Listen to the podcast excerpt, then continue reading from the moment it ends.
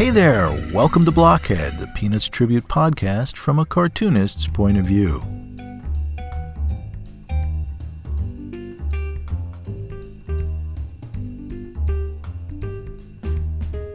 My name is Jeff Grogan, and I will be your host for the next few minutes to talk about Peanuts, Charles Schulz, and all things Charlie Brown, Linus, Lucy, and Snoopy too. So sit back and enjoy.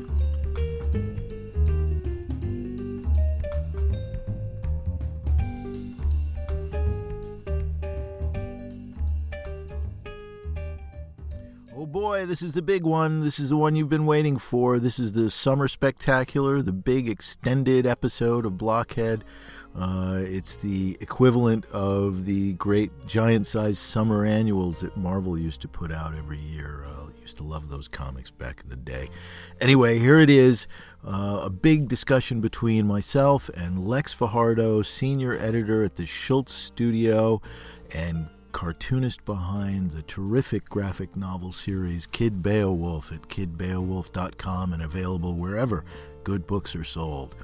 So, Lex and I really get into talking about the Schulz Studio, what happens at the Schulz Studio, what goes on with licensing, uh, what kinds of projects do they uh, work on, that what is Lex working on, and uh, it's a it's a in-depth discussion and it's a big education for me because I, I have absolutely no experience with licensing whatsoever. And uh, it was really interesting to talk to Lex about this. And of course, it leads into a bunch of other issues as well, as we are wont to do. We never stick to one path too closely. And so uh, there are a lot of considerations uh, along the way. So it's not just about that, but that's where we start. So Betsy's here in the studio with me. She's curled up uh, around my foot, purring quite mellifluously uh, beneath my my chair here. She's waiting for it too. so uh, here we go. Lex Fajardo and myself in discussion.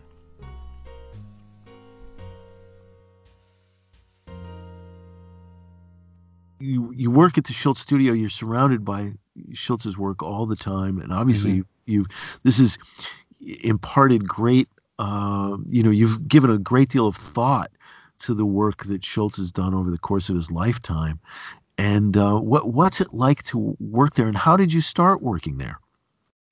Um, so the the origin story, so to speak. Um, so after you know living in Binghamton, I uh, I had delusions of grandeur. It was post college that I would become a you know, syndicated cartoonists. This is, of course, while newspapers are drying up and, and dying, uh, and uh, not getting a lot of traction with my with my comic strip. But um, I had a buddy. He was out in San Francisco, and he invited me to. His roommate was leaving, so I just sort of picked up and went uh, went west, young man, um, and uh, did all manner of job for, for a couple of years in San Francisco, just trying to pay the rent and continue to cartoon and and making connections. You know, going to to comic conventions and and self-publishing my work. At that point, I had just sort of started to to transition from my comic strip to to Kid Beowulf, and uh-huh. figuring out the landscape for the graphic novels and and and whatnot. And it was during the it was really just going to comic shows where I met other cartoonists, in particular um, uh, Paige Braddock, who is who is the creative director at the at the Schulz studio, and um, uh, we just struck up a friendship, and and uh, and then I would.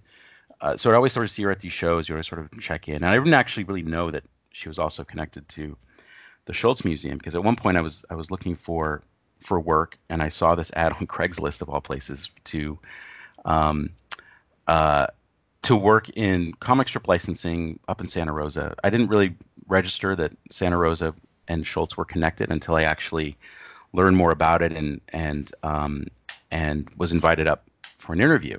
And so I, I go up for this this interview, and lo and behold, oh, there's Paige, and and she's in charge of this place, and and it, it was just some sort of fever dream of like this is the space that Schulz um, uh, worked in for his his whole life, and so sort of just to to be uh, there at that time was was was amazing. Um, in any event, I actually didn't get the job that first time around. They gave it to somebody with with with more licensing experience, and I just kind of went back and did my cartooning, but sort of still made those connections. Um, and a year and a half later, when another opening came up, Paige invited me, and and um, and I sort of snatched it um, and moved up to Santa Rosa, where I've been for the last 12 years or so. So I started there in t- 2007, and um, and at that point the museum was was there because they had they had I think they built that in 2003 or around there. Um, but it's you know where we work, we like to call it sort of Snoopy Central because there's the, the Charles M. Schulz Museum, and then across from the museum is the Warm Puppy Cafe and the ice arena that's built around it that Schulz yeah.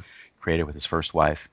Um, and then there's a great big ball field that that um, Schulz had uh, created for neighborhood kids, and then sort of tucked behind that is his very unassuming studio, which I liken to a you know a dentist's office. You wouldn't really know that the world's most famous cartoonist lived and, and worked there for so for so long. So that's where our offices are, and we're a studio comprised of right now we have about 20, and um, we're cartoonists, we're writers, we're sculptors, we're accountants. We, we you know we are basically the um, the the arm, uh, the creative arm of the licensing empire that is Peanuts Worldwide, who and the business component they're based in New York. They kind of took over um, for um, what what United Features Syndicate and United Media used to be.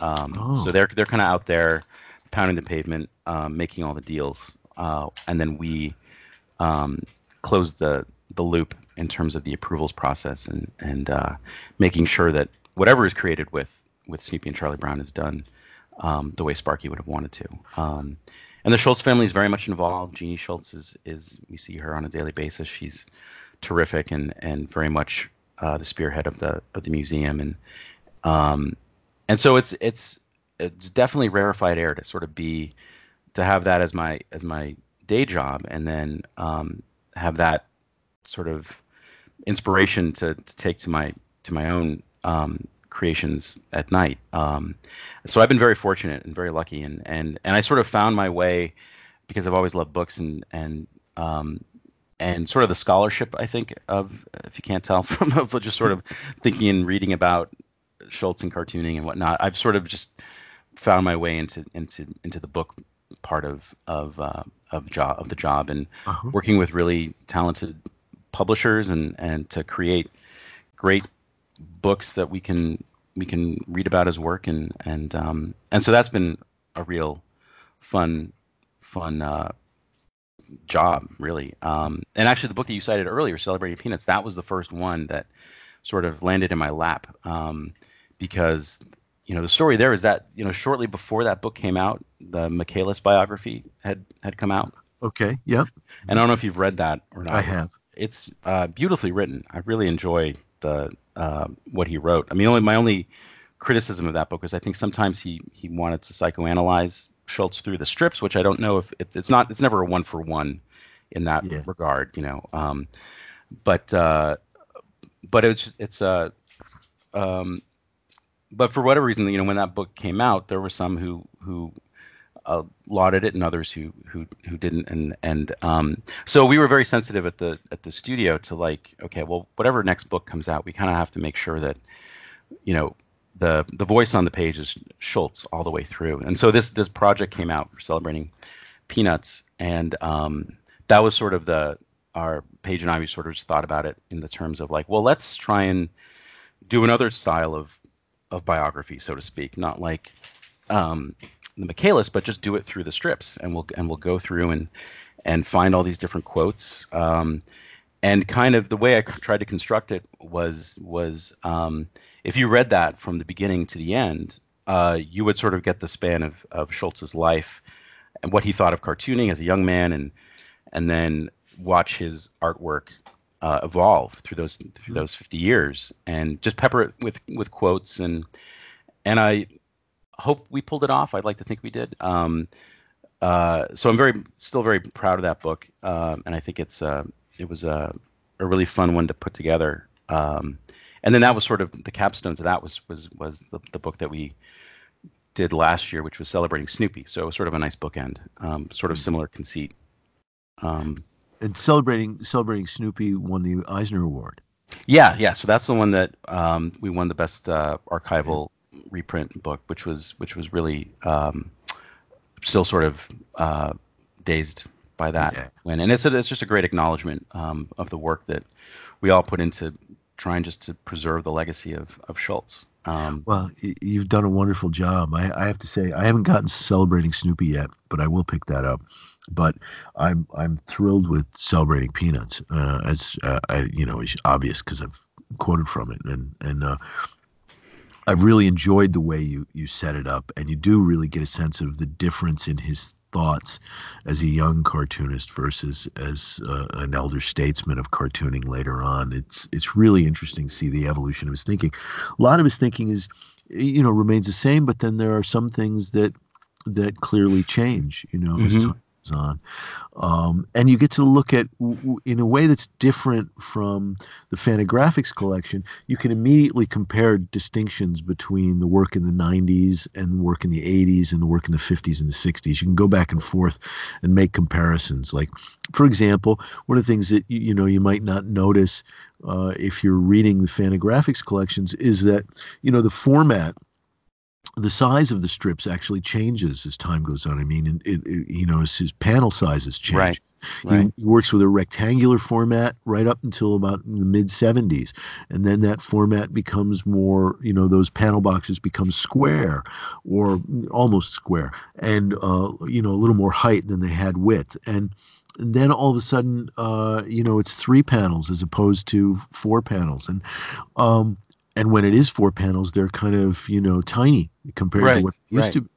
I mean, there are all these little changes that you're able to see in this one big collection that you, you can't really connect to any other way, which I really appreciate as somebody who's, you know, trying to understand the evolution of the strip and uh, how it develops. Um, What's always Plus- impressive to me when I look at those the the, the those strips where he sort of even in the daily he does a, a lot of course in the in the in the Sunday where he's playing with the panel form but uh, when he makes that shift I think it's maybe late 80s um, that uh, and into the 90s where he's he's he's playing with like there'll be a lot going back to the strip spikes there'll be a lot of just single panel frames of Spike in the desert as a daily or there yeah.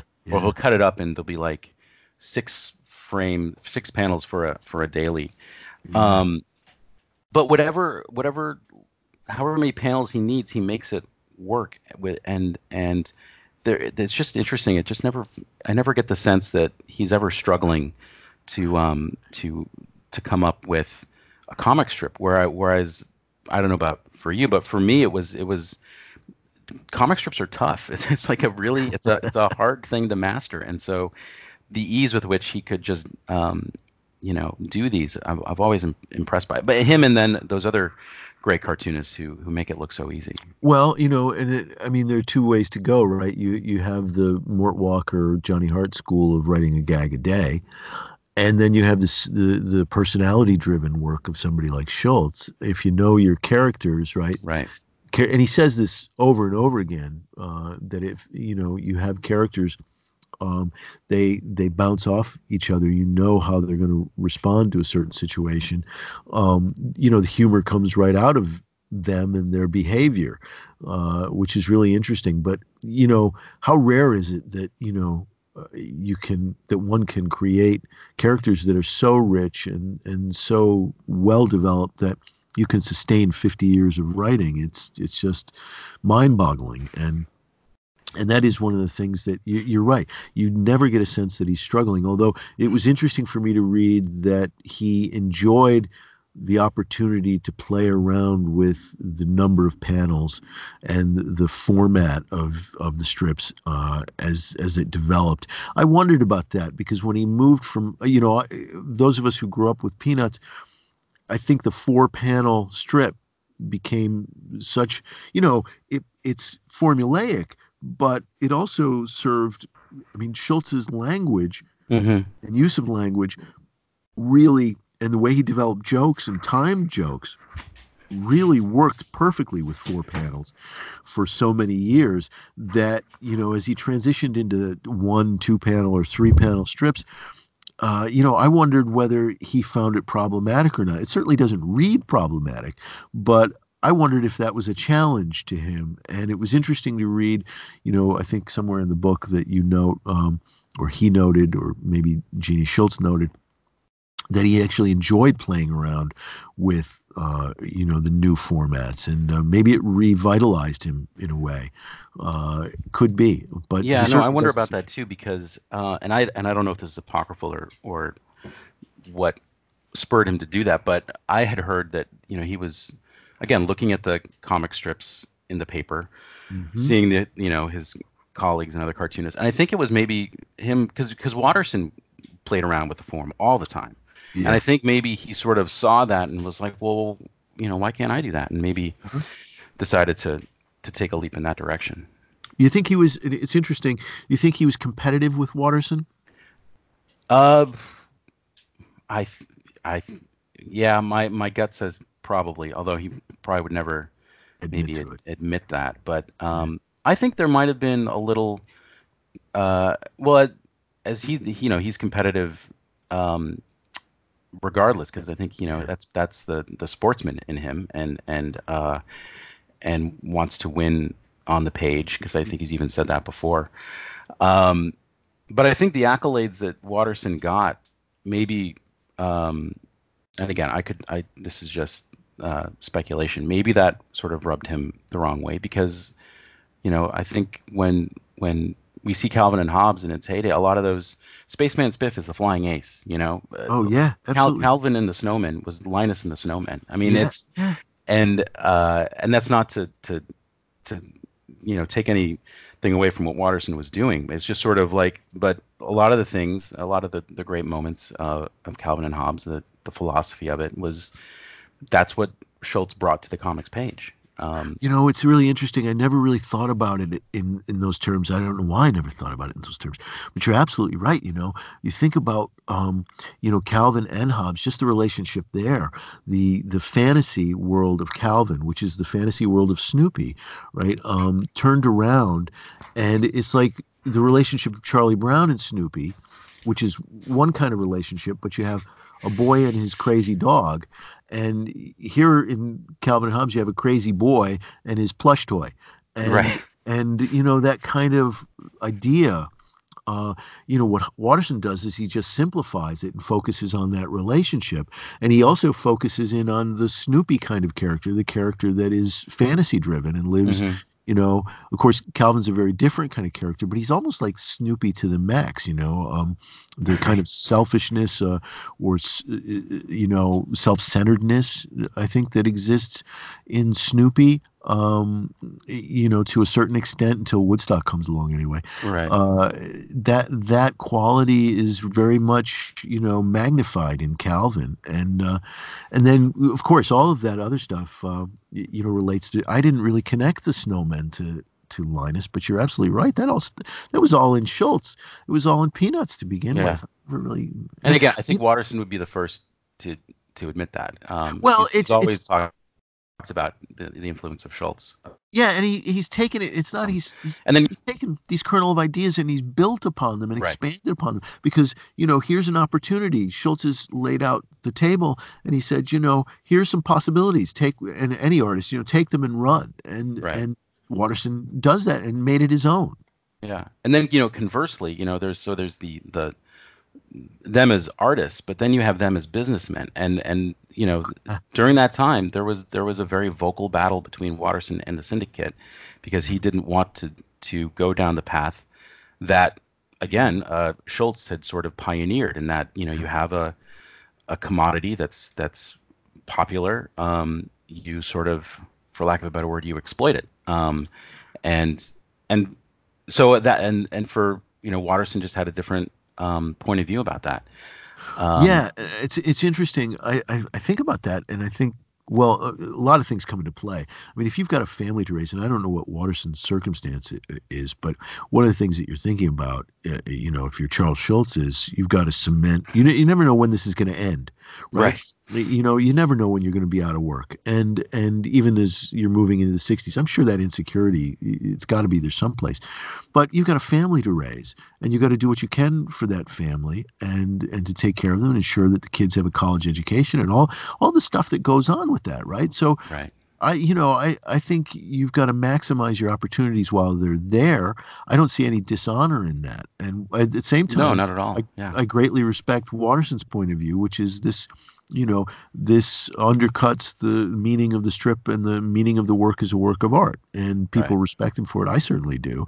But I don't know that I myself ha- having if I had the opportunity um, would be able to do that because you know I have to think about retirement I have to think about you know Right. my wife and and you know uh, family and what I leave her with and all that kind of stuff I mean those all those issues all come into play And the Uh, other thing that's that's I think a lot of people forget, uh, at least in Schulz's case, is that it was again it was sort of like just the way he slowly built the strip and it became a success artistically. They slowly built the licensing. It was just sort of Yeah. drips and drabs, like yeah and I and I know that when you're a young cartoonist and somebody wants to to use your characters, it's at some points flattering and and then and then you want to seize that opportunity because of course you want to see what your character looks like in three dimensions. Of course you'd be really interested in, to have them on a on a shirt. Those are exciting opportunities. And then absolutely and then it just sort of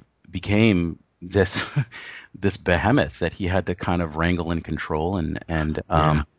and then I think probably he maybe saw that that um you know what what you know he sort of set up these systems so he could retreat to the drawing board and just do the thing he really wanted to do so he didn't have to Well- make those other decisions That, and that's some, something that you know. Uh, there are two things that are popping in my head at the same time. But in relation to what you're saying, so you know, in order to enable himself to put all this stuff aside, because I can see how it could be overwhelming. I mean, Mhm. the, the the magnitude of of Peanuts memorabilia and, and merchandising, it's it's in the enormity of it is unlike really anything else you know that's out there. I mean, I can't. What compares with it? I don't know. Uh, so you know the size of the scope of that business well you become ceo of the business and being ceo every day what do you have to deal with you have to deal with all of the business matters right well he's a cartoonist and a cartoonist has to really if you're going to function as a cartoonist and you know my wife and i talk about this all the time there if you're doing a daily comic strip you really have to be focused on that constantly you know and so that means you're living in that world and even when you're like sitting on a chair with your dog on your lap as, as Right. later in the day as, as schulz would do you know uh, you're going to be thinking about the strip and what happens tomorrow and what happens the next day and whatever kernel of idea you're working on right it's it's it's all involving in that sense. And so you know you have to find a way to divide the business from the art. And and i would imagine that he had a very fun, a very you know a line in the sand as it were between Right. studio what happened in the studio and what happens with the business. I mean i can't imagine how you could function any other way uh, and you know and the only other thing i would i would add was in terms of the the connection to watterson is that um you know so so sparky put in place this this studio creative associates to do just that to to Yeah. safeguard you know the the ip in whatever iteration it takes. And then and so and then you know continue licensing um 20 years after his death. And then you have somebody like watterson who who fought tooth and nail to to not have any kind of merchandising. And the strip is still revered and remembered um uh but at the same time we get those awful decals of like something that kind of looks at one point may have been Calvin peeing on a Ford thing. And it's like, Mhm. you know, those the things get pirated because people will want these things regardless. So oh yeah and they will Tattoos and- they will find ways to to you know get those characters they love and and uh, I'm not faulting Watterson for the choices he made, but at the same time I feel like you know there's that you can sort of protect that IP by by having some of those safeguards in, in place or or you know I'm not saying licensing is the answer but it's it's just very curious to see like how how you know how Calvin is still out there but not it's not Calvin. It's it's it's really disconcerting. Well, you know, um, I, I, I- one of the things I wanted to note about all of this, and I, I think your analysis is is very interesting, and and um, I think that that Watterson could only have taken that position uh, post Schulz. Mhm. Uh, as as opposed to you know pre Peanuts and the merchandising of Peanuts. I mean, the, in, inherent in what Watterson was doing was a criticism of Charles Schulz and a, and a criticism of the merchandising of Peanuts because, and maybe Garfield too, right? But mostly Schulz. Well, and, and maybe Far Side, maybe the whole thing because I don't know if I remember the '80s being a bonanza of like Bloom County, Farside, yeah. uh, yeah. you know, Garfield, like you know Andrews McMeel published because I remember I remember them because I remember that stamp on the back of all the books I had. Uh, they marketed the the crap out of all that stuff, and mm-hmm. mm-hmm. um, yeah, and I think you're right. He was pushing back against that. Yeah, he was. He, you know, it had to be um, you know, that which went before was was giving him, you know, pause and gave him also the, the, opportunity to say, hey, wait a minute, comic strips exist in another way. And I think what his voice is an important one in that regard. It's it's stop, you know, let's remember what this is all about to begin with. There's an honor to this profession, which I think, right. you know, all of the cartoonists who were speaking about um, were both upholders of and believers in. You know that there's an honor to it, but at the same time, it is a commercial enterprise, and uh, you know, as uh, what was it? Art Spiegelman says that comics are the bastard child of commerce and art, and um, you know, in some sense, they are, and uh, and there is a, a, a, place for it. But I think you know what Watterson, the territory that he staked out for himself on the issue was really only possible because you know he had seen what had gone before and he okay he realized there was an excess and maybe we need to put the brakes on this and think about what comics really are right. for the time being uh, and know, like schulz he was a fanatic you know he, he was a fanatic yep that art and, form and, and he's yep. going to preserve it the best way he knows how and i think one of the the reasons that his strip is revered to this day, not only by cartoonists but by, you know, kids of the '90s who've grown up and, and pointed that as their favorite fa- favorite comic strip more often than not. Mm-hmm. Uh, is this idea that he stopped after 10 years right you know that that stopping at that point before you start to repeat yourself you know etc and this again this is, brings up a whole host of other thoughts too you know it it points to this idea that um well, you know, yes, that the comic strip by the 1990s, in a lot of ways, it had to be all in place right from the beginning. You know, Calvin had to be fully developed and fully formed, and go through, you know, that whole process uh, of development before it appeared before the public fully formed and then right. it goes through and it doesn't change over time and that's not true for every strip but pretty much you know garfield was garfield and and whatnot although you know bloom county did change a lot but um but having said that, uh, you know, when I think about the comparison between Watterson and Schulz, I'm thinking, wow, you know, Charles Schulz. It, it was 15 years before Snoopy was up on the doghouse. I know. Um, we would, if he stopped at 10 years, we would never have the Flying Ace. We would, we never, would never, you know. Yeah, he would. Ju- he was just beginning. Right. You know, it took him five years really, you know, what I, and one of the things I, I get from your book is really by 1956. I used to think it was 57, but it seems like 56 is really the crucial year. Everything clicks. Snoopy's not walking all the time yet, but most of the stuff is in place. Linus mm-hmm. is Linus. Charlie. You know, we know who the characters are by then. It, but Snoopy still, has that sort of elongated nose. He's sort yeah. of like he's he's between walking on, you know, all fours and and he's imitating all the animals. And, yeah. Which yeah. I always feel like, you know, Schulz right there is is like you know he's getting a handle on the kid characters now he's focusing on Snoopy and he goes through all these phys- physical permutations that yeah. you know lead to these psychological ones where he can and become things like the flying ace yeah, and and it really is that that's a fascinating development. That is, I mean, and this is why I'm I actually I'm looking forward to picking up celebrating Snoopy at some point because um, the development of Snoopy is a really crucial one. It, it points to you know all the broader developments in the comic strip, they're all sort of central on the development of Snoopy in a way. Snoopy is really the barometer you know, yeah. for how the strip changes, and the most dramatic example of that. And uh, I, you know, I keep going back to, you know, the Snoopy I I love the most though is that late '50s, early '60s Snoopy. For me, I love the idea that he goes back and forth between walking and walking on all fours. You know, walking mm-hmm. two legs and walking on all fours. Right. I love the idea that he's still partly a dog in the dog sense of the world and there are still jokes to be made about that. I also, you know, Schulz uh, in many interviews railed against, you know, the elongated nose and, and figure of Snoopy in those years. Uh, but for me, the later Snoopy is just a little too cuddly and mm-hmm. a little too bulbous, as Terry Levinson said. Right.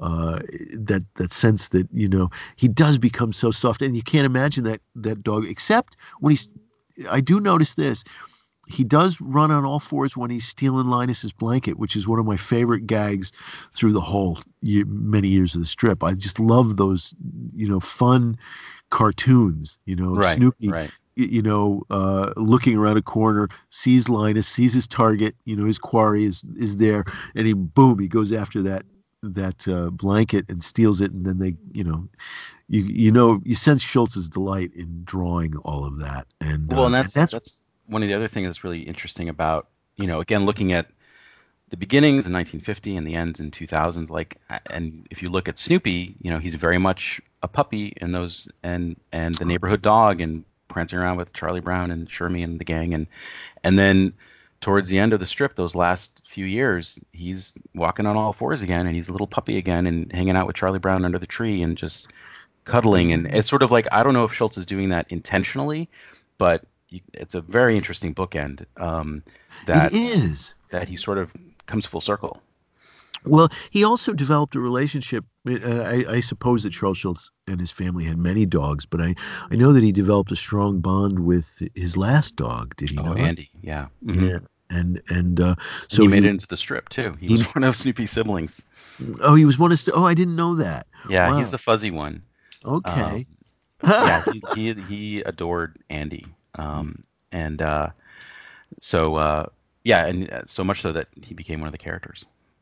That's really that's that's amazing. Uh, you know, because you know, I think there is something of that relationship that comes back into the strip, and and the idea, and also, you know, I mean, of course, you know, you reach that point, your kids are grown and they're gone, uh, and the house is quieter. Maybe I don't know mm-hmm. what schulz's house was like, but you know, when the kids are grown up and gone, uh, there is that kind of quietude, you know, that that uh, uh, empty house syndrome, but also, you know, because it's so crazy all the years the kids are growing up, and then when they're gone, it must seem really vacant. And then, you know, you have your spouse and and you have your dog, you know, right, right, and uh, those moments with the dog can be very, very important. And I suppose maybe that's that might have been fueling some of that. I don't know. I'm speculating too, but yeah, uh, you know, I can I can kind of see that as a way of fueling the relationship of Charlie Brown. You know, Charlie Brown sitting on the on the chair with Snoopy in his lap,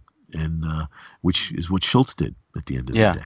And there are all those strips where Charlie Brown is at school and he's just he's trying to he's pleading with the teacher. He's like, I just want to go home and hang out with my dog. And, yeah, yeah, it's just like... right. Which is well, you know, here's the thing, right? I mean, I think there's a, you know, I, I know we were talking about Michaelis, and you were saying how Michaelis wanted to psychoanalyze the strips, but there is a, a temptation, and maybe it's wrong, and maybe it's right. But you know, you see the artist in the work of art, and you see bi- biography. Oh, sure. Yes. You know, in the work of art, and so I'm thinking exactly that. You know, uh, that that you know that the relationship between Schulz and Andy is reflected in in Schulz and in, in Charlie Brown and Snoopy and, yes. and later yeah. strips.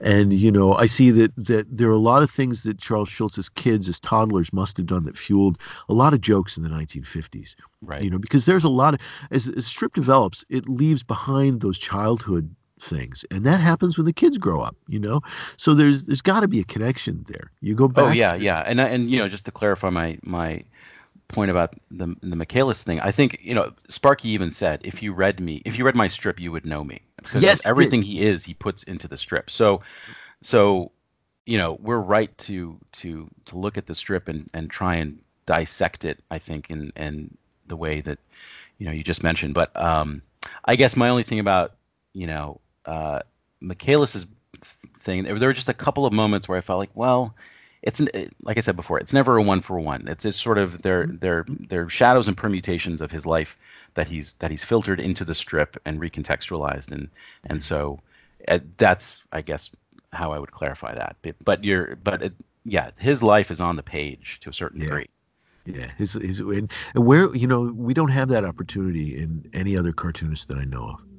Uh, where you can actually trace, you know, and if you really want to, but Right. you can trace the development of a psyche across 50 years, uh, in, a, every day. You know, Right. uh, that evolution across that that many years. There's there's an essential self of Schulz that is there throughout. There's a core of Charles Schulz that's always there, and then uh, and and then there are these other the details of a life of his life change his perceptions or change his, his attitudes or reveal themselves in what he wants to express uh, every day. And and so you can get that. You can see that circumstances of his life have changed uh, Right. through reading the strip. And you know whether that's you know first marriage second marriage you know children in the household children being gone all of that kind of it, it, it reveals itself one way or another in in the best possible way through through the art, which I think is why it's not. I'm not the first person to say this, but a lot of folks sort of equate the strip to like it's just it's a body of literature. You know, It is, yeah. it's just uh, yeah, it's amazing to to to view it from that lens, and and then also at the same time that's that it's just funny too. And he Oh, well- always made he always worked to make it funny. Oh man, that's, that's the thing, you know. And I, I don't think I and I, I don't know about you, but growing up as a, a kid, you know, f- enthralled to comics and comic strips in particular, I would read, and this is unlike any other comic strip that I know of. I've I have read these strips, and I've read many of the strips in Celebrating Peanuts. I don't know what a thousand times. I don't Mhm. know. I, I have no idea, but I can I can recall sitting on this sofa or that sofa as a kid growing up, a- a- as a, a you know a, a eight nine year old or as a thirteen or fourteen year old. I can see myself sitting there with the book. I can see you know I, all the way through my life. These strips never stop. Eh, they are never less than funny, you Yeah. know. And which is and- really hard to do when you when I when I open up my my Fantagraphics collection of Walt Kelly's Pogo, as beautiful as it is, it's Uh-huh. not easy reading. So- It's not easy reading. No, I agree with you, particularly because it's mired in a lot of politics and stuff. But at the same time, it's it's it's not, and the humor of it is okay. It's kind of got that kind of um, subtle humor, but it's not laugh out loud funny. And Right. uh, I mean, laugh out loud funny. I've read some of these strips, uh, you know, many many times. They're still laugh out loud funny. I don't know how you write a comic strip that yeah, that you know remains that funny after that many readings. Uh, you know, I know what the punchline's going to be, and yet here I am laughing my ass off again. And yeah, uh, you know, uh, it's uh, really in terms of comedic writing. Of course, there's a you know, it's the characters, it's the context, it's the pacing. All of it contributes to it, but. You know, I have a hard time going back to reading Doonesbury uh, from Mhm. the Yeah, tough. and whatnot, and and you know, getting into it again uh, because the context is so much. of- It's like trying to read political cartooning, you know, outside of the box. You look at those Winsor Right. McCay cartoons, you know, from County suffers from that too a little Me, bit. yeah, I I Yeah. know. I think he's still. You know, it's funny looking at Bloom County now. I think he's and, and I I really enjoyed Bloom County, but and I still enjoy it. But I think he's still kind of struggling to find his way uh, with the new stuff. And um, you know find his way back to relevancy or what find that niche that he was in in the 80s that made it so much a strip of the 80s and so you know poignant but i think schulz knew that. I think schulz was aware that you know getting too intimately involved with the details of the day the specifics uh, of your your era limit you in terms of the reach of your your humor uh, both across you know cultural barriers but also across you know time Yeah, yeah, I Mhm. know. Um, whether whether he yeah consciously made that, like even even the even the strips that are in the you know 68, 69 with I remember I'm just thinking back to those. There's a whole sequence of uh, Snoopy and the birds, and the birds uh, are carrying around these placards, and they all have like asterisks and exclamation points and question marks, and it's and it's a political cartoon of the day, but it Yeah. still works today. You know. Sure, sure, because he's he's dealing with the you know the essential elements, not dealing with specifics of protest, but the idea of protest, Right. and uh, so you know that makes it still read. You know, I mean, there are periodically, you know, there are references obviously that you know cue you into the time, and and I think probably for somebody who wasn't raised in the 20th century, maybe, you know, there are elements, you know, uh, details that lock it into place as being an artifact of, of the 20th century, you know, the use of the television set or something like that. Right. Uh, for a kid today who's, you know, grown up in the 21st century, that's that's not a that's a relic, you know, of the past. Uh, whereas it's still something that seems real, you know, to somebody like yourself or me.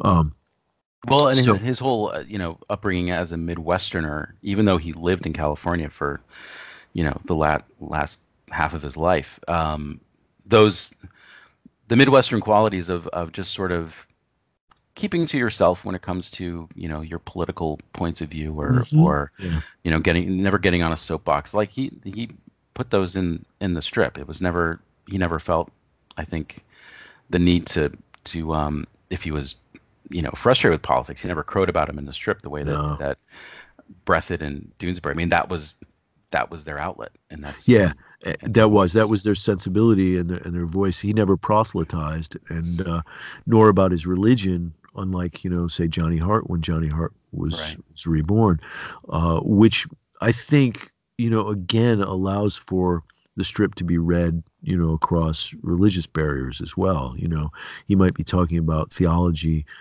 uh, as an idea as a concept or, or spirituality, but he doesn't really get into, you know, I mean, except for say the Christmas special or something. But I don't think he ever really, you know, um, creates the kind of distinctions uh, that or or barriers that uh, say Johnny Hart created when he was you know exploring religious themes.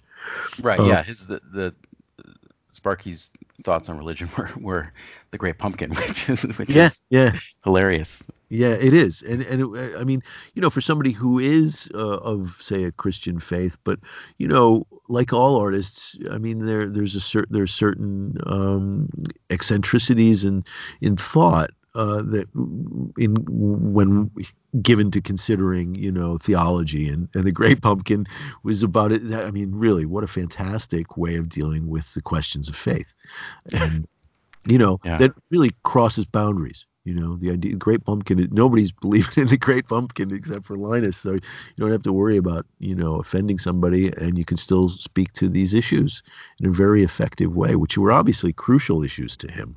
Mm-hmm. You know? Uh, the idea of faith and and uh, I mean Charlie Brown's very you know life experience is is and character is built around the idea of faith. You know the yeah, idea. That's true. You know uh, of having faith that one day you will overcome one day you will get there. You know, uh, you will fly the kite and and you will kick the football one day. Right. Uh, but well, my, I have I have a, a, working theory about Charlie Brown, and that um, uh, in all the strips where he leaves his neighborhood, he's quite successful. So I don't know if it's necessarily his problems or the people he's surrounding himself with. so, yeah, yeah, right. Who are very critical of him. I mean, disparage. Yeah. Lucy is really disparaging of him you know, as much as Linus tends to be a good friend, he's also he also tends to see Charlie Brown's foibles and and everybody in the neighborhood, right from strip number one, you know, good old Charlie Brown. God, how I hate him, you right. know.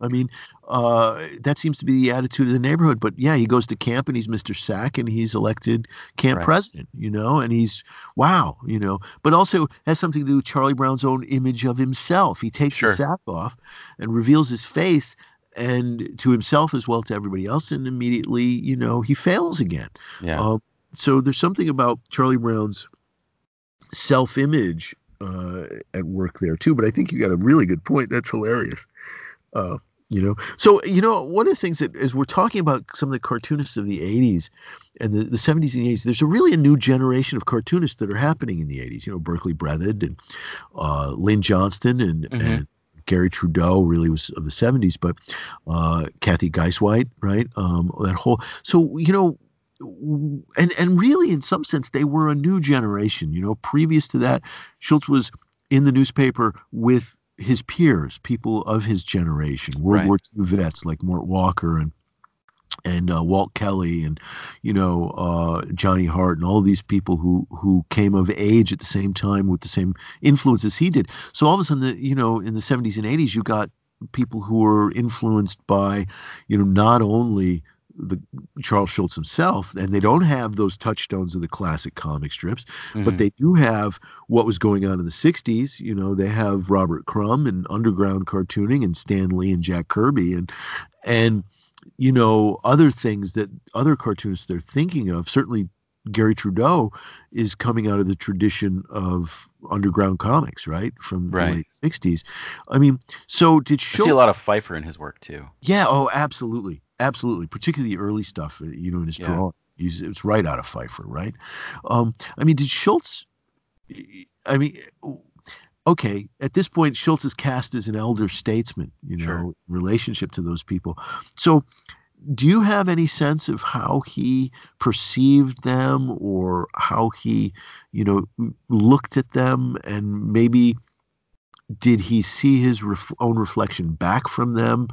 Um, yeah, you know, that's a great question. I I don't know, and I can't recall coming across anything that would enlighten that. I I, th- I was just thinking as you were describing all that, how interesting is it that all of those cartoonists were looking at the field and saying, "I want to be like Charles Schulz." Whether whether whether it was like whether it was emulating his strip or just the level of success that he he attained. Like I think we all as cartoonists, he's one of those folks we look to and like, well, that's what I want to kind of emulate. Oh yeah. He's able to do his work and be successful yeah. at it and make a living and and it was it and he had all kinds of success. I mean, Jim Davis literally that was the path when he created Garfield. He looked at Snoopy and kind of yeah. and I think he he he's even sort of admitted that. Um, yeah.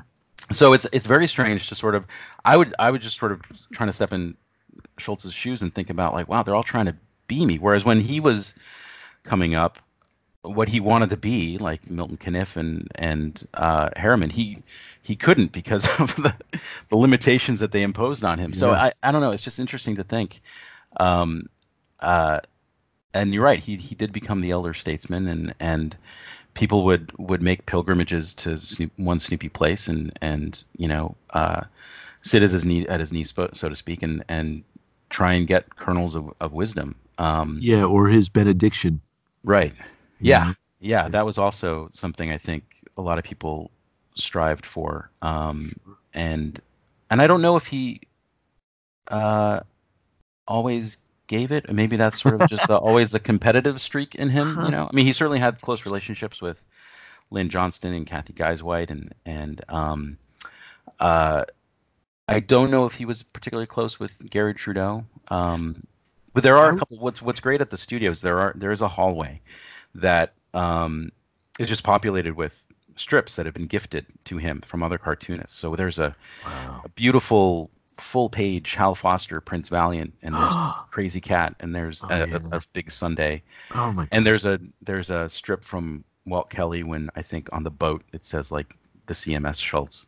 Oh. Um, and little missives here and there where you know from those cartoonists sort of gifting them to, to sparky because mm-hmm. you know that's the other great tradition in cartooning is cartoonists would trade trade originals and mm-hmm. so there are a couple uh, there's one from from Trudeau there it's it's a BD I think shooting at the at the Viet Cong, and um, so I, you know, I I I always love you know looking at those those originals, um, but I don't know if what his personal relationships were with them um, outside of what I've read in, in interviews and such. But it's just yeah, yeah, it's fascinating. Like here's a whole new generation who wants to be just like you.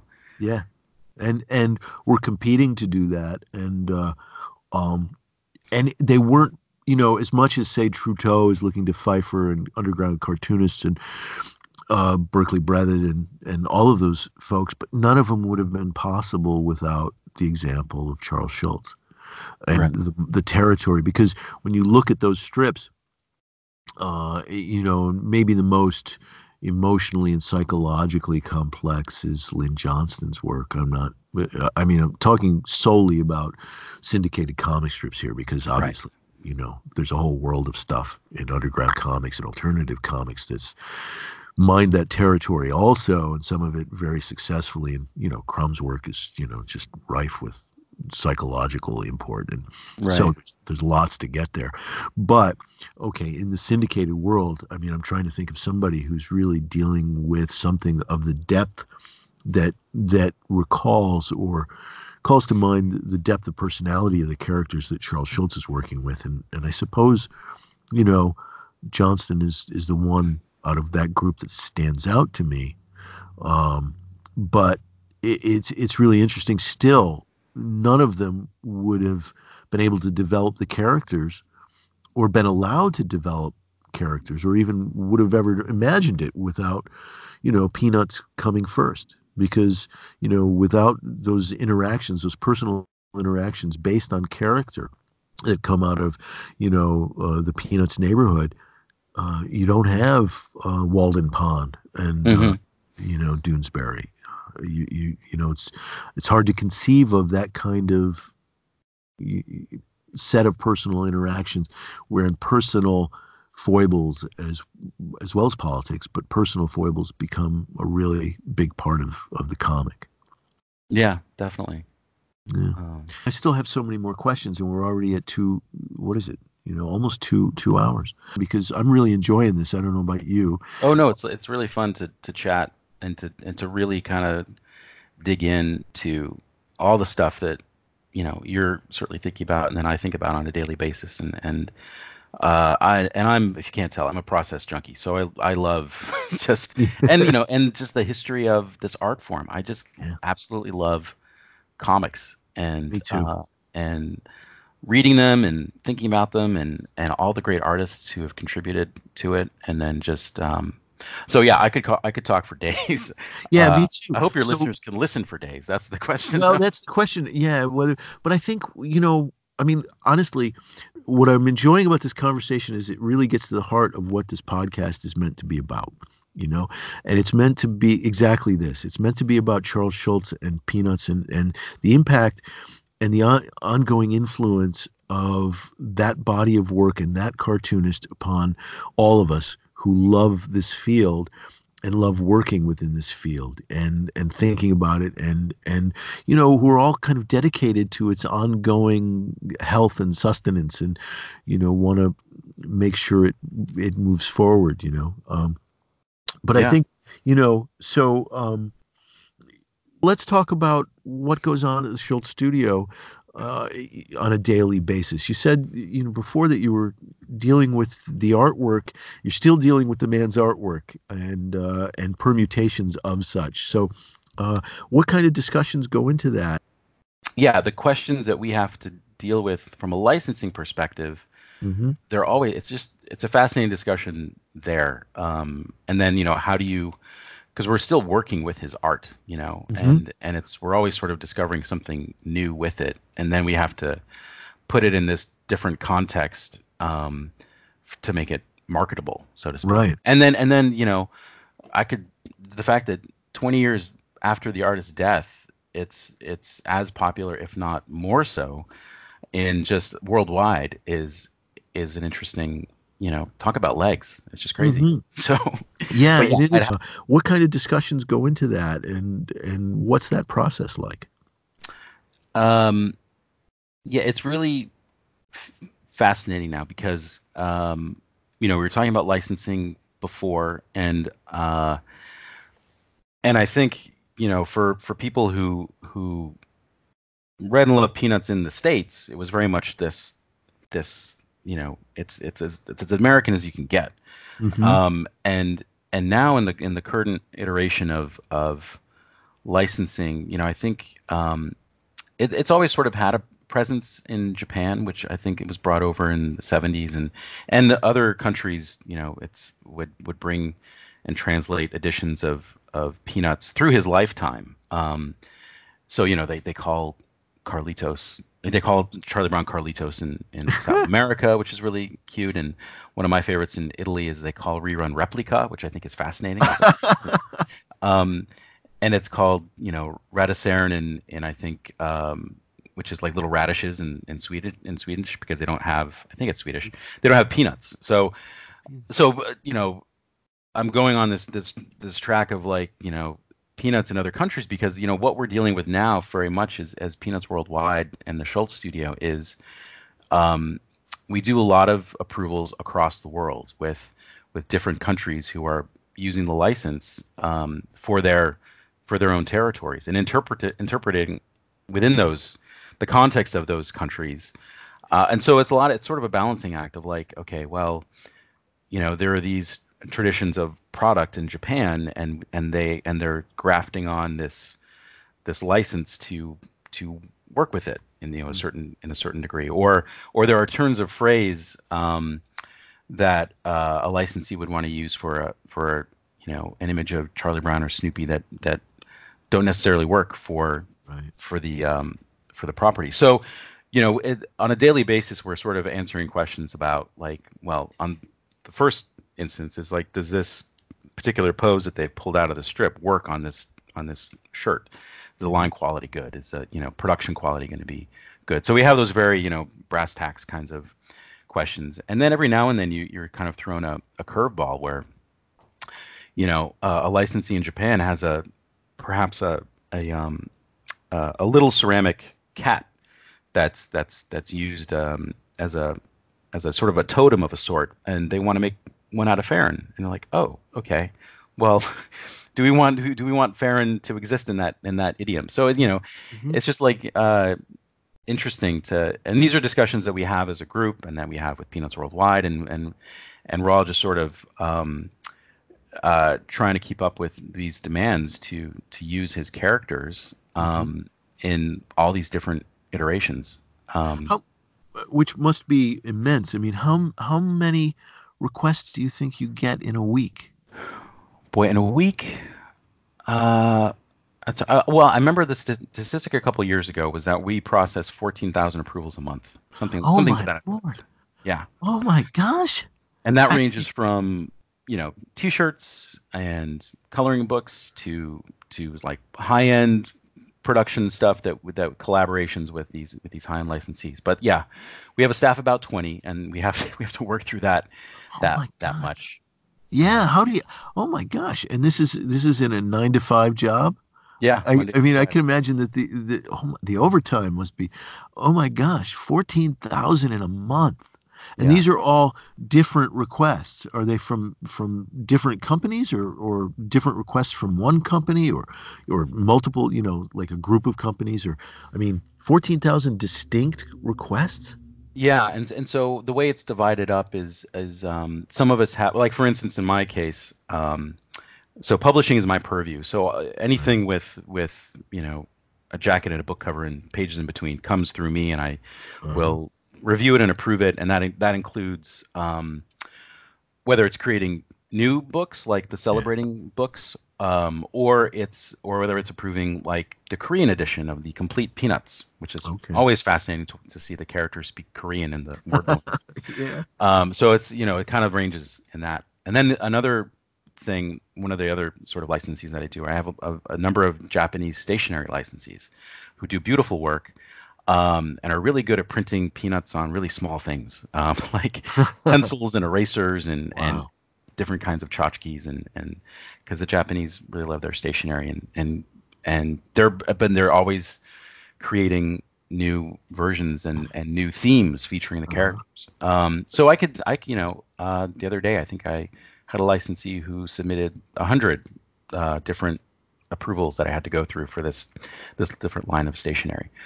Um, so sort of that kind of uh, uh, thing, but then you magnify that by by my 19 other coworkers, and we all have our little quadrants that we that we oversee and and um, and look over, and then and you sort of look at it at different phases. They send it in as a as a digital concept, and we and everything sort of for us is done um, on the computer and the internet because we have this portal that we approve things in, and then you know, once you approve the concept, they'll send the digital prototype of it. Um, if it's a sculpt, it'll be like a, a turnaround in in all mm-hmm. its you know different um, views, and, and you you'd send back changes with red lines and and um, and then and then ultimately they'll send you the final sample. So and then there's just a kind of a constant stream of, of those three things happening. Yeah. Um, and that's sort of the day to day. And then you know on the on the other side of that, we've there we get these other bigger projects that we that we work with. Um, you know, creating new content, whether it's for a video game or a uh-huh. series of books or um, you know, we've we've dipped our toe into doing animated content with with Right. um, with Apple, and that that was, and so that'll sort of start to come out into the world. So, um, and that takes a whole team of dedicated, talented folks who are who are working with animators and writers, and and and so, um, uh, and all of us are just sort of you know dedicated to the task to making sure that if Sparky around, he would like it. so. Yeah, yeah. Wow, that's it, it, so. Um, one of the questions that comes to mind is is are, are you multilingual? I mean, do you speak Japanese and, and Korean, or how do you No. know that the text is Yeah. adequately replicating what Charles Schulz has written? Yeah, no. So so for the for the foreign licensees, you know, I speak a smattering of of uh, you know Spanish. I'm not as as uh, fluent as I ought to be, but for but I don't know Japanese. I don't know Korean. Um, I don't know German. Um, so you know that's that's where you sort of look to your publishing partner. You know, like Okay. they they've they've you know we we trust that they're translating. You know, Right. uh, properly, and in a lot of cases, you know, it's been translated for years. So in some cases, they're just you know, pulling the archives and putting together a new book. And so when I, when I review a, a book that way, it's it's more about kind of trade dress and and looking at copyright and making sure that the that it's going to be reproduced properly. Um, Mhm. there is there is uh, one project I suppose I could talk about it that it's really fascinating to see come together. Um, I don't know if it'll be published in the states, but there's a publisher in Japan and they're working on a biography of Schulz, and it's done Oh. in manga Oh, and it's just they're doing they're doing a really beautiful job um and and it and it goes through his his whole life um you know as a as a young kid loving comics all the way to his to his death and and they highlight those i think it's like maybe 200 pages wow. um this I'd love to see. yeah no it's really it's going to be pretty interesting uh i think it maybe comes out next year so we're sort Mhm. of working on drafts of that but it's just really great to see like you know the japanese in particular have such a a reverence for him and his work um and uh you know it's it's just sort of fun to see these different projects come through another another thing that's happening in, in japan was is the snoopy museum in tokyo Snoopy Museum. yeah and it's sort of a, a sister to the schulz museum Okay. and uh, and that's that existed um, as sort of a pop-up museum for about five years. Uh, it, it's sort of its its last rotation is is is happening now. Um, and I was really lucky enough. I was asked to write um, exist, exhibition material for for five of those um, exhibits, and um, so it existed as sort of a, this beautiful pop-up museum in in the Roppongi district of Japan, and um, and that, that was that was the amount of time that they had to create this space because then a contractor was going to come in and build up a high rise or something. Oh. So, um, but it was so successful that they wanted to recreate it, and so there there another iteration of the Snoopy Museum will will exist. I, I think it's opening at the end of this year in another part of Tokyo, and Wow. it'll be a permanent space. Oh, and- great. Um, it'll be it'll be beautiful, and it'll look similar to the Schulz Museum. And they'll be back and forth between, you know, they'll have original strips from the collection and and all sorts of um, neat stuff. So for for any listeners in Japan, it's worth hunting down. Wow, that's really interesting. You know, uh, as I listen to you, I'm, I'm thinking of you know how Disney World is. There's Disneyland, there's Disney World, and then there's uh, I don't know if the Disney theme park still exists in France, but uh, you know this idea right, that right, yeah, yeah, or the Guggenheim has Bilbao and, and has New Mhm. York, and you know, uh, Schulz Museum now has J- Tokyo and and Santa Rosa, and uh, you know, wow, that's really cool. It, it also brings to mind the idea that if he had wanted to, Schulz probably could have been some a mogul like in the Walt Disney mode if he had wanted to, but Well, there's a, gr- a great quote because he applied to Disney at one point after uh, I think it was before he got to art instruction. Some somewhere in his early career, he, he applied, and uh, and they you know he, he didn't get in, but he recalls that and he says, "Well, it's a good thing they didn't hire me because I would have taken over the place." so Walt Disney would probably have something to say about that. I right, wonder if they ever connected. That's an interesting question, but this is a totally side issue. Now I'm just wondering yeah, Schulz and Walt Disney would say to one another. But anyway, uh, so so you know that's I mean, so all of this stuff keeps coming across your desk, and and the most fun though has to be the book projects.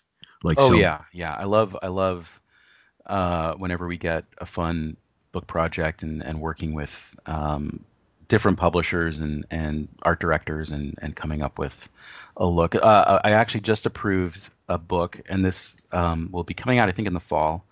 You would love it. It's called The Peanuts Papers, um, and it's from, I think the publisher is the Li- American Library, something to that effect. Uh, but you can find you can I think you can find it on Amazon, and it's a collection of essays. Uh, oh, and from the likes of like Ira Glass and Chris Ware and Seth and Ivan Brunetti and a whole host of other writers and academics just talking and writing about Schulz. oh wow. And that was really fun to um, to see uh, be put together and and um, so I'm looking forward to that one. And then you know um, other projects, more lighthearted ones come through. We just we just worked on a Peanuts cookbook. Peanuts Um, cookbook. yeah, yeah. And uh, so so Charlie Brown is a cook. I don't think I want to go there.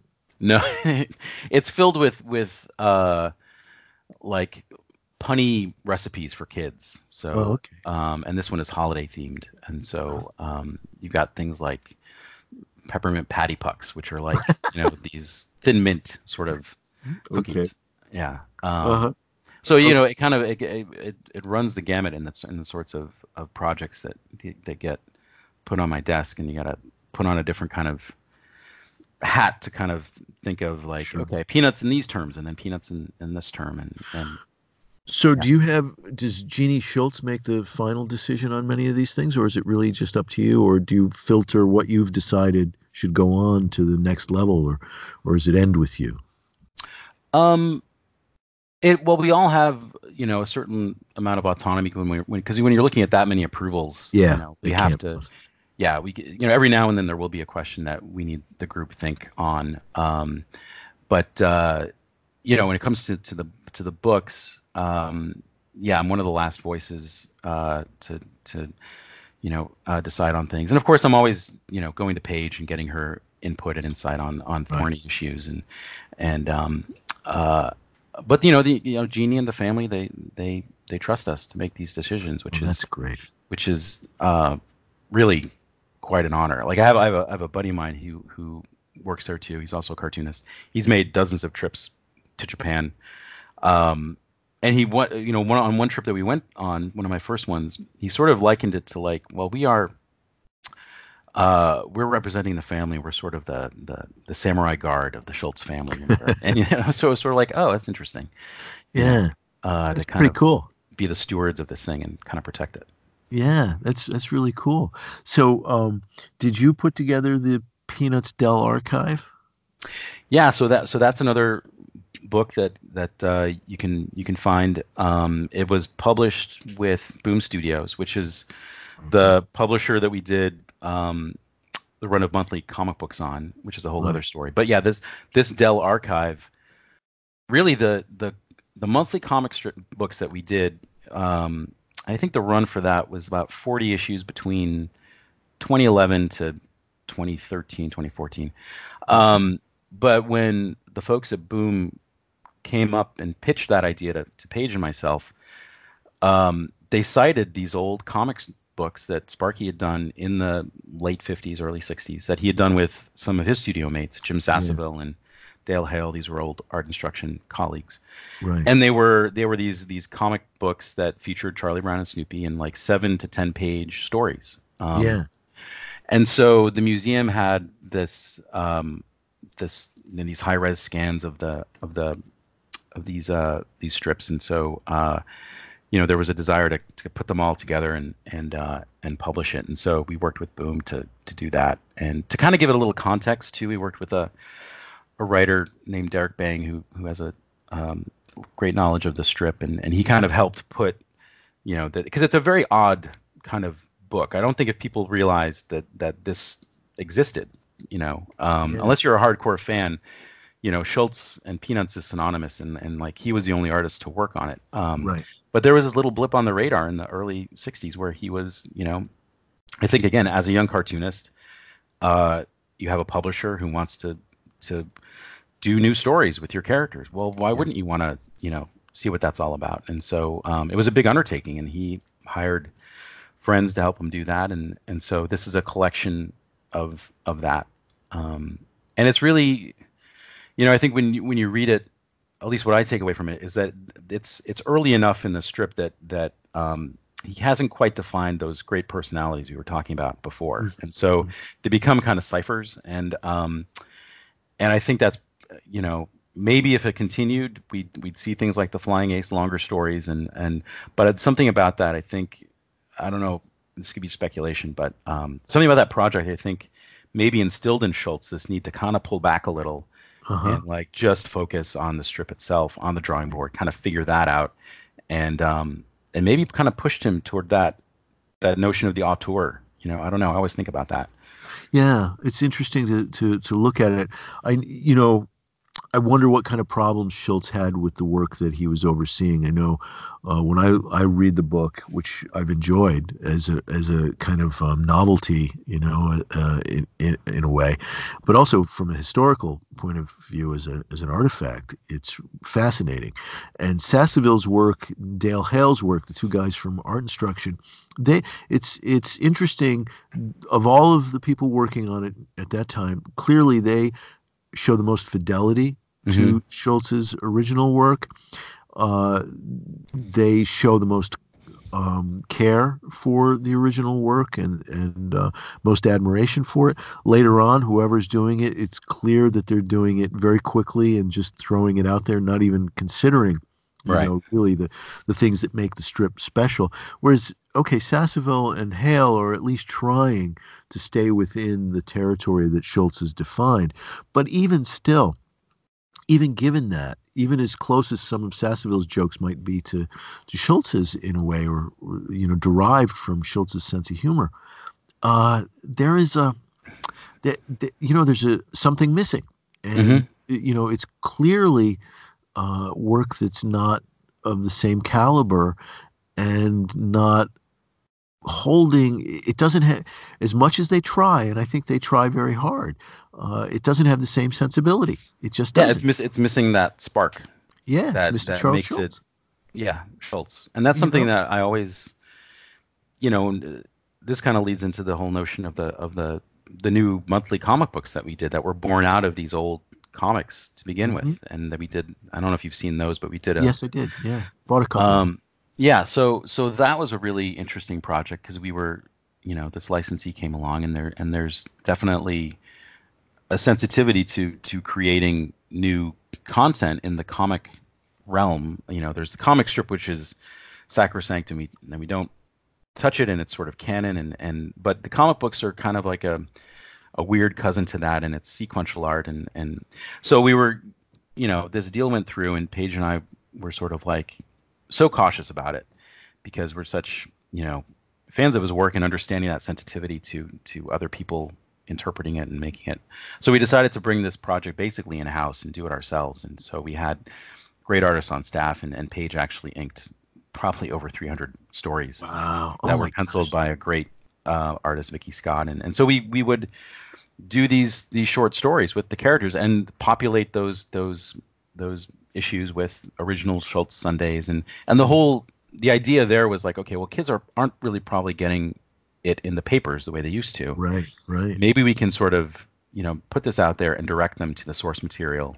Um, and uh, and that was a fascinating project to sort of be uh, to to head up and and um, we did our best. We always kind of joked that you know it takes ten of us to do what one of Sparky did. Huh. And um, and I think there's some some fun stories in there. There's a lot of great yeah. art. Um, and uh, and so I enjoyed and, the couple I bought. You know. Oh, you did. Okay, well that's yeah, good. Sure. Yeah. Um, and so that that sort of has has moved into this this next iteration where we're sort of just doing standalone graphic novels. Um, oh. And uh, we had a we had a couple of those come out. Uh, a fun one called Where Beagles Dare, which is all about Snoopy as the flying ace, and then uh-huh. another one uh, that came out just last year, which was an adaptation of Race for Your Life, Charlie Brown. So we kind of used the the animated story and built it out and and and turned it into a graphic novel, which I think so, is actually funnier than the animated story. Well, I, but yeah, interesting. Well, I was going to ask about the animation too, um, because there is new animation being done, mm-hmm. and um, the animation goes on, and that is a dis- that is something distinct. I've always felt like for me personally, you know, the comic strip is canon. Yes. And even though Schulz was in wrote all of the animated specials and whatnot, I've always felt like that the world of the anime of animated Peanuts, except for the first couple of specials, and this is just me being an old stick in the mud, maybe, but Sure. um, the classicist, but in me coming out. But I've always felt that those original animated specials were fine and, and in keeping with the world of that Schulz had created. But I felt like the later ones get so far afield for me from what I felt was so essential in the comic strip. And so I've never really related to them. They feel like of a they have a very different sensibility. Not that that sensibility is out of, you know, sync or not appropriate to what Schulz had created in the comic strip. But somehow the the thing that I relate to in the comic strip has never gotten to me in those later animated films. Uh, yeah, no, I would say I would later. I'm, I'm talking about from the 1970s on. Right, right. When I say later, anything post 1970. Well, and there were there were 50 upwards of 50 animated specials that were created. So it's, you know, it's its own canon to a certain it degree. is its own canon. It's very Um, different. Yeah, and it has its own uh, you know, idioms and, and whatnot that work within the animated field. But uh, for me, that like you, I'm a, a classics person, so Well- everything comes from the strip. And what what Yeah. I find challenging about the animated stuff is that one of the most delightful characters is reduced to pantomime and squeaks and, Yeah. and squawks, and it's sort of like there's a whole dimension to Snoopy It's that lost. is lost. Yeah, Yeah. Yeah, I also have, except for the first couple of specials where I think the voices were great. Mhm. Later on, I I never found the voices expressed what I felt the rhythms of Schulz's language suggest as I read them. Now, so what does that mean? Does it mean that I've got to do the voices, you know, for, for it to accurately accurately reflect what I'm hearing in my head when I read the comic strips? I don't know. Um, God help me. But you know, uh, I, when when I hear them though, they don't. I, the voices just don't connect with the rhythms of language that I, as written for me, and that was always problematic uh, in, in some way. That somehow the humor, uh, which can be very sharp in Mhm. the comic strip, becomes somewhat dulled in in the animation later on, and it has to do with the way the the timing for me, and, timing is so crucial right. uh, in comic strip and in an animated film.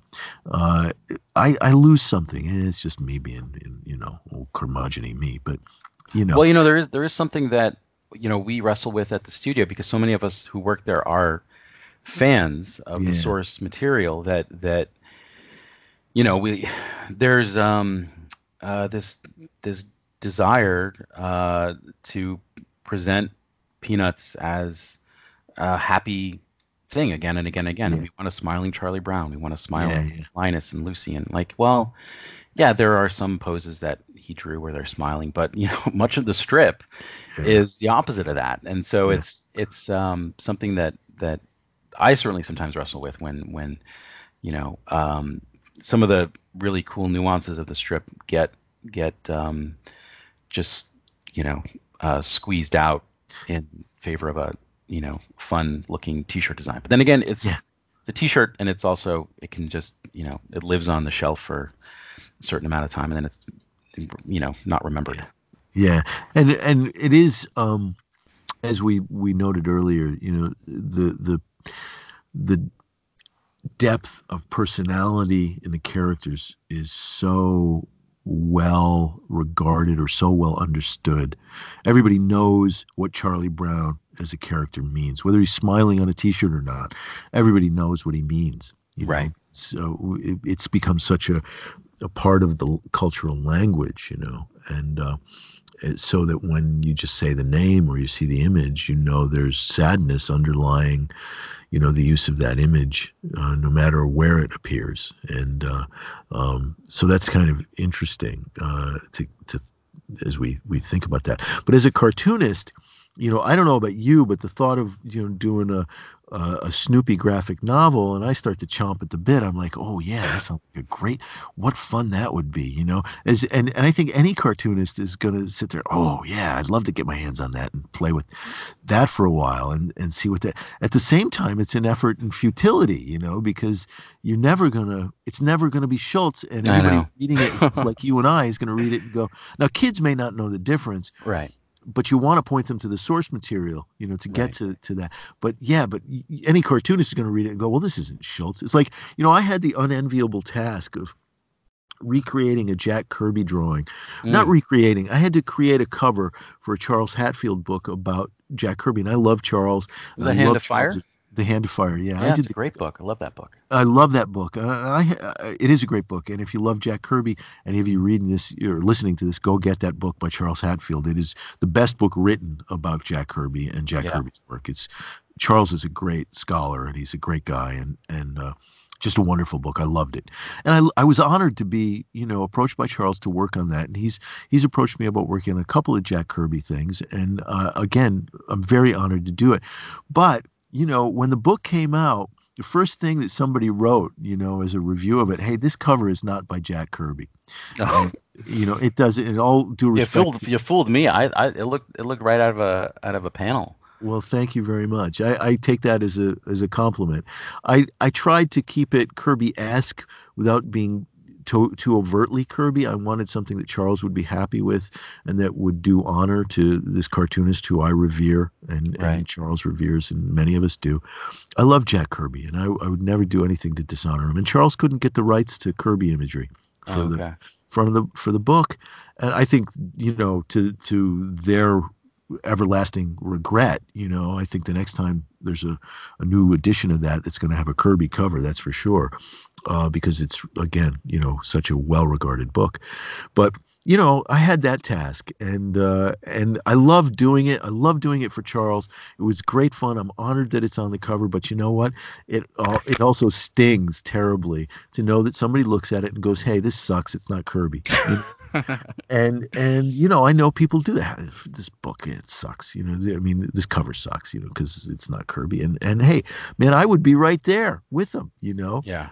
But at yeah. the same time as a cartoonist I'm like oh yeah give me a shot at that. You know I can't wait to get my hands on that and do that. I love Jack Kirby. I love drawing. Well you know and that's what's fun about you know when I when I when I when I take off my hypercritical hat and I look at the body of work that we did with the boom books yeah. and then these graphic novels. Like that it was immensely fun to just sort of play in that yard that that Schulz created and to work with artists who had that reverence that you're talking about that you have for Kirby mm-hmm. that they clearly had for Schulz and they bring you know they we know out of the gate everybody knows out of the gate that we're just we're just trying to keep up with with what Sparky did. So this is like this is our kind of love letter to that. And and each of these artists, these cartoonists, whether it was Vicky Scott or Robert Pope or Paige or um, you know all the other artists we work with, they're bringing um, their take on it. Yeah. And and um, uh, and some are you know it's really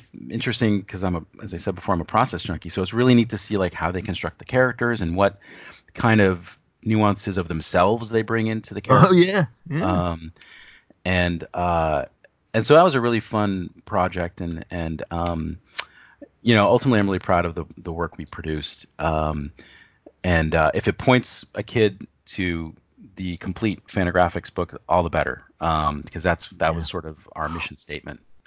Well, you know, there's something that comes out of that, and and this ha- goes to the dwindling impact of newspapers and and and uh, you know, kids today, kids today, uh, they they they don't, you know, if they have access to newspapers, they probably don't read them, right? And so, you know, access to peanuts in the way that you and I had access originally. Of course, you know, mostly through books, but again, it was in the newspaper every day. You knew what the newspaper, you knew what a comic strip was in the newspaper. They don't have access to it that way.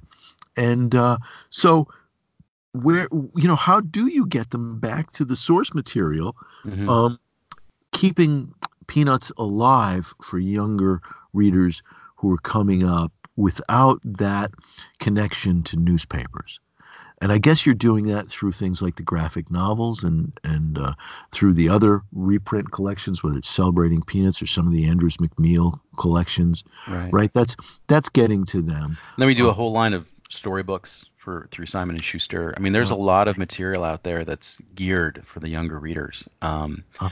But you know, what's interesting, you know, when I think about it, is like we you know, we go into Schulz's work knowing where it originally came from, that it that it Yeah. came from a comic strip. I wonder, like, if a kid watching the new Apple series um, featuring Snoopy, if they even know like the, the the true DNA of it, and does that matter? I don't. I mean, like obviously, from my point of view, I want them to, to read the strip, but they're coming to these characters from a completely different vantage point, Yeah, and I don't know, you know, how we, yeah, how do we direct them back to the material? Unless unless you're a really dedicated fan who wants to know all about Snoopy, Yeah. I think will you sort of navigate your way to source material. But it's definitely a challenge, and it's something that we, you know, try and figure out because you know there's there's these kids right now, six year olds, but then there's a whole generation of those parents who are having those kids who maybe you know might be not you know, it's like when they were growing up, it's not as if they had access to peanuts, and so it's sort of like we're getting further and further away. Yeah. Um, and so how do we? I do don't we- know. You know. Do we, do I- I think- I don't know. one of the ways is is uh, you know I noticed the is it Schulz Museum or, or somebody's putting up uh, Instagram versions of Peanuts comics, and Mhm. it's on my Instagram feed.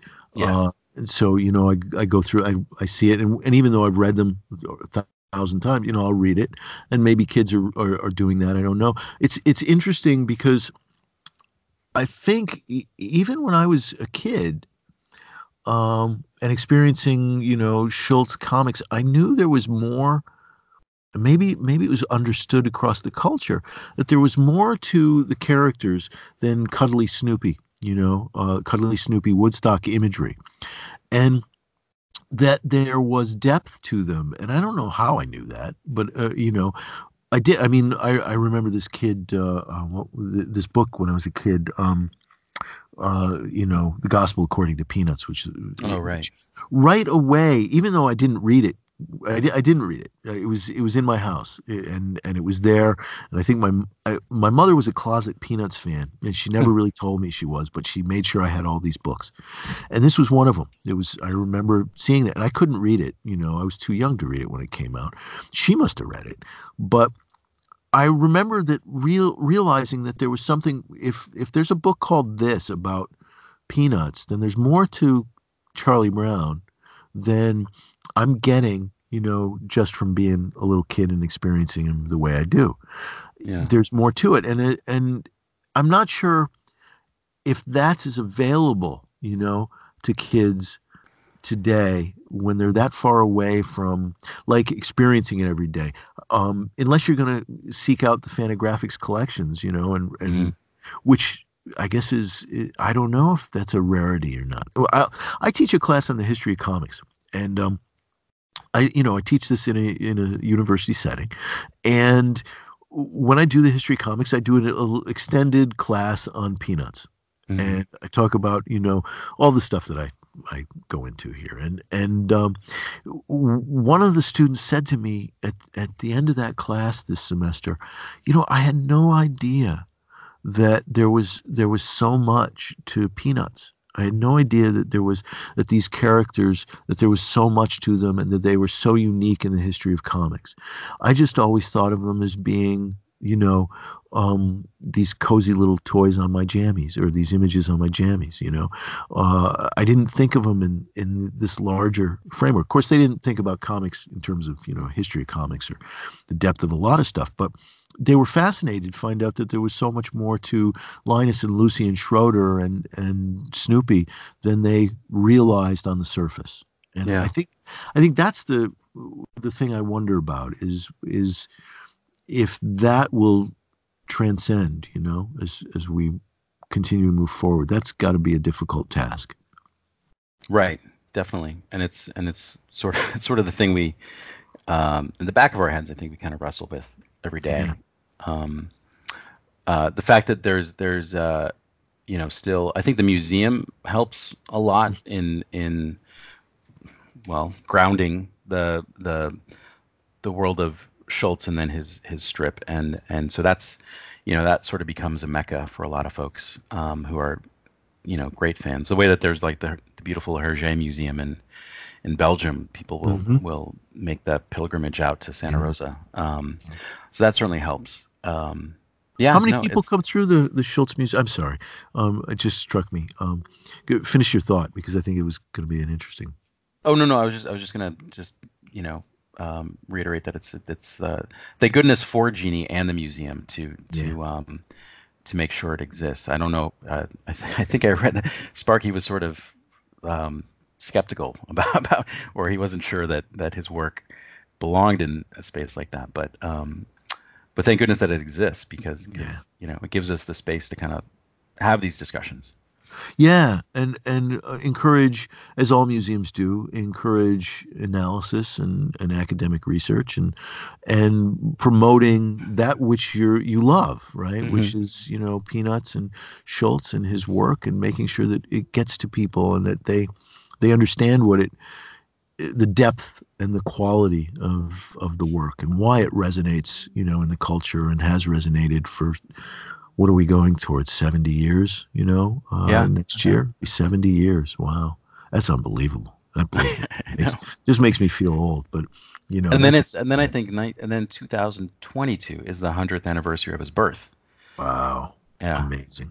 Amazing and Yeah. you know it really it does t- time telescopes Yeah. when think, think about that but you know um it, it- i think well i don't know what i think i don't know what i was going to say I was I was just thinking about how um, at the same time that we you know i think moving forward in, in a position like yours reverence towards the material is something you've got to balance against not being overly reverential and remembering that the strip is funny and it's Right. meant to be funny and and if it's not funny it's not working you know Yeah. because uh, schulz was always about you know he always comes back to that and all the quotes that are in celebrating uh, peanuts you know he always comes back to that it's got to be funny and it's it's uh, it's a funny comic strip and it is at the end of the day no matter all of this other stuff it's cloaked in this quality of humor and this humorous look at life that i think is you know that's why humor is like so essential and and you know being able to be funny and laugh at yourself and it's just so essential to being human and and uh um and coping you know with Right. the world. Schulz that's what peanuts is all about. It really is. It's about coping with the difficulties in life through humor. And it's and it's so funny in different ways. Like you know you, you think about lucy's massive mouth when she's yelling. It's funny that that visual and then whatever she's saying. And then you have the other kind of funny where uh snoopy on the top of his doghouse writing one of his ridiculous novels. Like like that's sort of a, a different like you hear lucy yelling but then you can hear the typewriter clacking yeah. and his internal monologue. And then and then it's the you know the the kind of funny of of just uh, some weird dashed off um, sketch that he had in a throwaway panel of a Sunday. And it's just sort of yeah. it's it's um it's always funny and uh, and and and in different kinds of ways. Um, Yeah. It's great Yeah. it's it's how rich how rich a work it really is well lex um let's let's cut it off there for now and um let's work on getting together uh again to talk about kid beowulf and and uh, more schulz stuff and yeah no, that'd be because I really want to get into your work too, because I think it's terrific, and uh, I think you're doing something very different with Kid Beowulf. Although you must be also t- utilizing, you know, um, your work at the Schulz Museum is a kind of well of of inspiration every day, and uh, um, so there's lots to talk about there, and uh, I really want to do that. So yeah no I look, I look forward to it me too. So let's, uh, you know, via email or something. Let's. When you look at your calendar, I'll look at my calendar, and let's put together uh, a day when we can get together and talk again. Okay? sounds terrific Sounds great. I really enjoyed this, man. I really. Yeah, me really too. did. This was this was just so. This is the conversation I've been hoping to have uh, you know, when I started this this podcast, and uh, you know, it's just a, it's wonderful. It's wonderful to talk to you and to meet you, and and and uh, and you know, I feel like we connected, which is something that doesn't always happen in uh, in conversations. But this yeah. this was great, man. It's the power of cartooning that unites us all. Yeah. Right. Okay. right. So there we leave it uh, with Lex and myself. Until the next time, I want to thank Lex for spending uh, a whole Saturday morning with me uh, talking about Schulz Studio and everything Charles Schulz and Peanuts and never anything about his own work. So he and I are going to get together real soon and continue the conversation and talk not only more about uh, Charles Schulz and Peanuts, I'm sure, but also about Kid Beowulf, the graphic novel series that Lex has been doing for a number of years, a series of books that is really terrific and you should check out at your first opportunity. Uh, they are available wherever good books are sold, so look for those. You can also find out more about Lex at kidbeowulf.com. That's K I D B E O W U L F.com.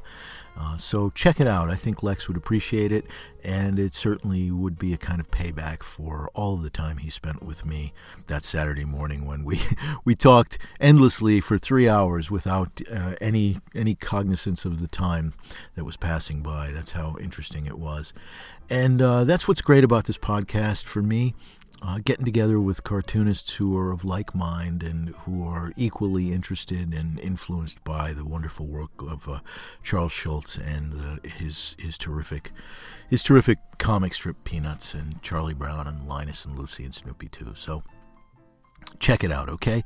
And if you are so inclined, drop by geoffgrogan.com. That's G E O F F G R O G A N.com. That's my website. Use the contact form. Get in touch. Let me know what you think of the podcast. If you've got some ideas for upcoming episodes, I'd love to hear them. Always a big help. Maybe you know a cartoonist who loves Peanuts, who's deeply into Charles Schulz and Charlie Brown, and uh, is a terrific cartoonist in their own right. Let me know if you've got some ideas. Uh, if you are also inclined, you might want to uh, drop over at Apple Podcasts, iTunes, wherever it is you're listening to this. Leave us a five star rating, write a review. That's a big help. It, it brings new listeners to the podcast, and that's what we want to do. We want to get this podcast out uh, to as many people as possible, as many people who are interested in cartooning and comics and Charles Schulz and Peanuts. And uh, spread the word if you can and that that goes to sharing it on social media. If you can do that too hey it's a big help. We've we've seen uh, you know the stats go up uh, several times. So uh, because somebody has shared it on Twitter or shared it on Facebook or uh, wherever it is that you are happiest uh, in your social media. So uh, give that a, a shot too. Uh, uh that's a big, big help to me and to the podcast, and, uh, and, and it's encouraging. You know, it is encouraging to know that our other people are listening and that people like what what I'm doing. So uh, that's about it for now. I think. Betsy and I are, are ready to check out. We'll give your ears a rest and hug a warm puppy, scratch your cat's back, fly a kite, throw that ball around the horn, and thanks for listening.